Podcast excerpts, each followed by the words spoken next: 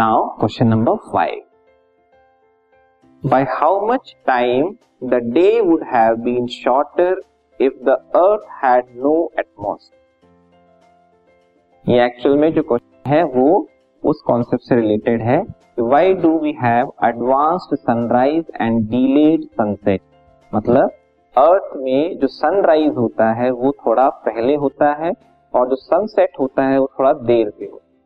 ठीक है? ये जो कॉन्सेप्ट है, वो किसकी वजह से होता है? एटमोस्फेरिक रिफ्रैक्शन की वजह से होता है। ठीक? तो क्वेश्चन यहाँ पे ये बोला जा रहा है कि अगर एटमोस्फेयर ही नहीं होता तो ये delayed and advance sunset and sunrise नहीं होता। उस वजह से क्या दिन के ड्यूरेशन में कुछ फ़र्क पड़ता?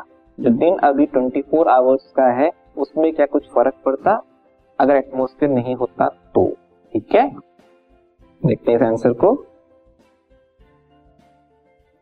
The sun is visible to us about two minutes before the actual sunrise वो जो कॉन्सेप्ट बताया मैंने कि देर इज़ एडवांस सनराइज मतलब सनराइज पहले ही हो जाता है। तो कितना पहले हो जाता है? दो मिनट पहले ही हो जाता है एटमोस्फेरिक रिफ्रैक्शन की वजह से। ठीक है? And about two minutes after the actual sunset मतलब सनसेट जो है दो मिनट लेट हो। मतलब डूब चुका होता है सन लेकिन हमको लगता है कि दो मिनट के बाद डूबा। ये डिलेड सनसेट हुआ। ठीक है? This podcast is brought you by hub hopper शिक्षा अभियान अगर आपको ये पॉडकास्ट पसंद आया तो प्लीज़ लाइक शेयर और सब्सक्राइब करें। और वीडियो क्लासेस के लिए शिक्षा अभियान के यूट्यूब चैनल पर जाएँ।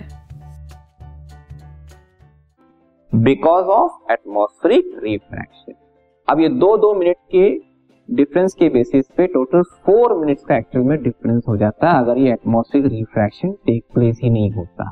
One means this the day would have been about four minutes shorter if the earth had no atmosphere चार मिनट का डिफरेंस पड़ जाता डे के ड्यूरेशन में।